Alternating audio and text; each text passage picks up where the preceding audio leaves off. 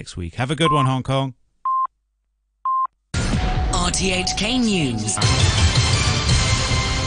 It's one o'clock. I'm Pierre Tremblay. The top stories: the MTR closes several stations on the Tsuen Wan line ahead of an anti-extradition protest.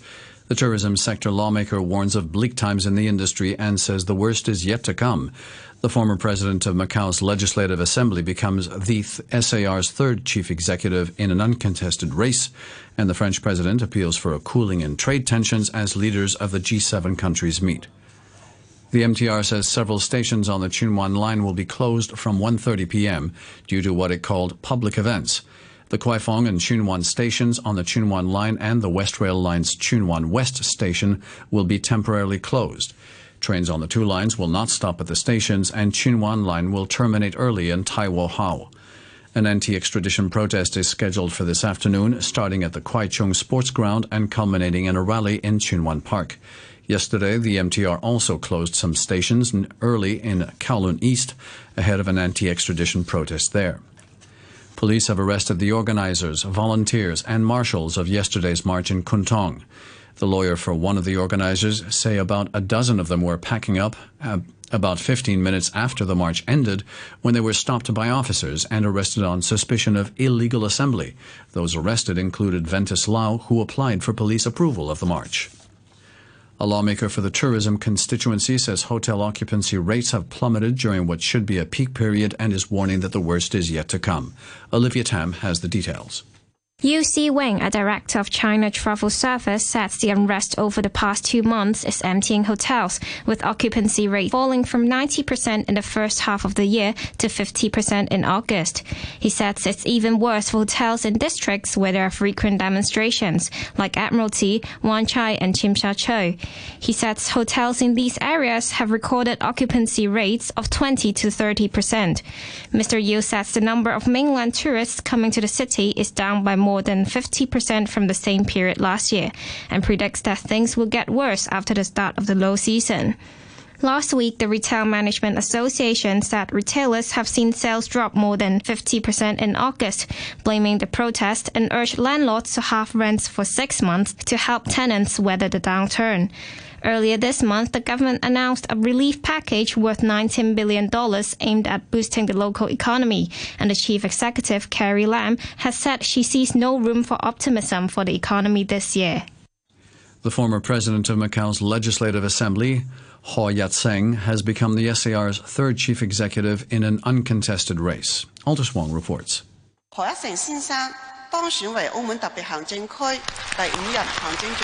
A 400 people election committee gave Mr. Ho the endorsement as the chief executive elect. 392 members voted for him, but there were also seven blank ballots and one invalid vote.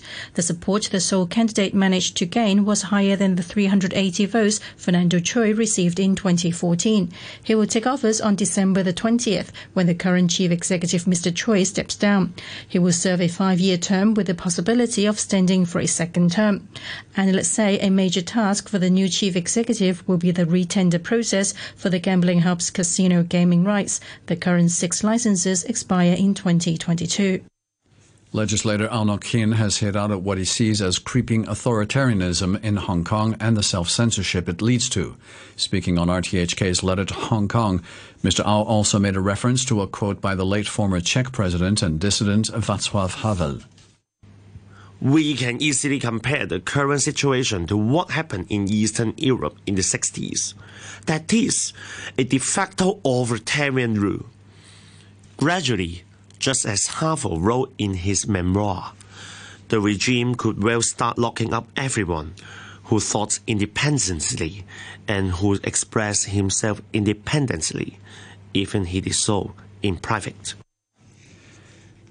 The French President Emmanuel Macron has called for de- a de escalation of trade tensions as leaders of the G7 countries gather in the French resort of Biarritz for their annual summit. Ahead of the meeting, Mr. Macron said he would do everything possible to get the group to agree on a common scra- strategy. First of all, we have to convince all our partners that tensions, particularly trade tensions, are bad for everyone. We must succeed in having a form of de escalation that is to say, to stabilize things and avoid this trade war that's taking hold everywhere. The British Prime Minister Boris Johnson also called for a dialing down in tensions in the US's escalating trade war with China. You're listening to RTHK. The time is five minutes past one. The British Prime Minister's office has denied that Boris Johnson would consider suspending Parliament in September to stop MPs debating Brexit. The Observer newspaper reported that Mr. Johnson had asked his Attorney General if such a closure was legally possible. The BBC's Ian Watson has more. The Observer says the email in its possession makes clear that Number 10 was seeking guidance on the legality of suspending Parliament from early next month until mid October, just ahead of a crucial summit of European leaders. It would frustrate MPs opposed to a no deal Brexit in their attempts to seize control of the parliamentary agenda in order to compel the Prime Minister to delay Brexit further. Number 10 issued a statement saying that claims that the government was considering a suspension of Parliament in September to stop MPs debating Brexit were entirely false. Brazilian troops have begun a major operation aimed at putting out a record number of fires in the Amazon rainforest. The defense minister, Fernando Azevedo e Silva, said two planes loaded with thousands of liters of water and special chemical products had been sent to the northern state of Rondônia. Brazil's Environment Minister, Ricardo Salles, said the government was working hard to fight the fires in the rainforest. We are sending all efforts to take the necessary measures to combat the illicit environmental crimes in the Amazon region. Additionally, due to the seriousness of the issue that we've been following, we are coordinating with all the competent agencies and state bodies which are primarily responsible for fighting the fires in each of the respective states. Sport football in the English Premier League, Liverpool extended their perfect start to the season with an impressive 3 1 win over Arsenal. Robert Kemp has more. Jurgen Klopp's title challengers made it three successive victories thanks to Joel Matip's opener and a brace from Mohamed Salah, one a stunning solo effort. Liverpool sit at the top of the Premier League with the last 100% record, three points clear of Arsenal, who saw their two-match winning streak ruined by a fatal combination of sloppy defending and poor finishing at Anfield. Lucas Torreira got one back in the 85th minute, but he was too late for an Arsenal escape act. Earlier, Manchester United suffered a shock defeat to Crystal Palace. Here's the BBC's Sarah Mulkerrins a tough loss, I think, for United fans. It was 2 1 uh, to Crystal Palace at Old Trafford. Uh, Ghana's Jordan Ayew had put the visitors ahead with an early goal. Then in the second half, Marcus Rashford missed a penalty. Remember, Paul Pogba missed a penalty on Monday. That's a big talking point. Uh, Daniel James, though, the summer signing, he levelled with just a minute of normal time remaining. You thought they were maybe going to go for a winner, but it was actually Palace who got the late winner in stoppage time. Patrick Van Aanholt. And well, the manager, Ole Gunnar Solskjaer of Manchester United, says they only have themselves to blame. We had chances enough, we had pressure enough, and um, but we never tested their keeper enough, and that's that's a big thing. You need to uh, hit the target more often. We had chances that we uh, we miss it, and um, that'll cost us uh, dearly. Or it did today. But it was better news for Frank Lampard, Chelsea's new manager. He got his first league win, but it wasn't exactly straightforward. The BBC's Sarah Mulkerrins again. It was a frenetic first half. We had four goals in that first half. Uh, they went in at the break, two goals apiece, very open playing teams, and we resulted in plenty of goals. A lot of goals for the youngsters at Chelsea. Tammy Abraham scored twice. The second was to get that winner, 3 2. Uh, and Mason Mount also scored. And so Frank Lampard has to go with a lot of his youngsters because of the transfer ban. And he said today Abraham deserves all the praise. I'm really pleased for him because young players don't get given opportunities without having to deserve them, particularly at a club like Chelsea. So I'm not giving young players a, chance, and I think they deserve it, as does Mason. But Tammy, particularly when you think about the last few weeks he's had, but I've got belief, and, and uh, he, he repaid me in that belief today. Elsewhere, Southampton had their first win of the season 2 0 against Brighton, Leicester 2 1 against Sheffield United, and West Ham, a big win for them 3 1 at Watford.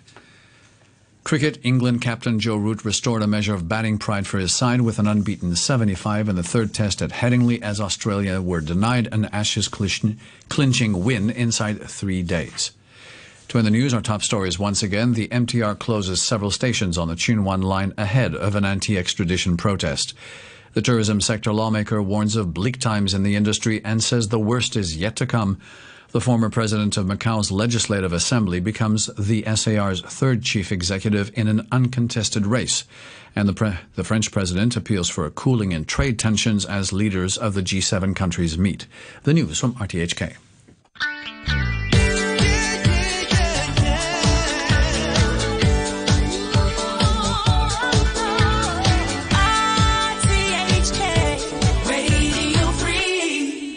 Ladies and gentlemen. This is a journey by a journey which along the way will bring to you new color, new dimension, new value, value, and a new experience.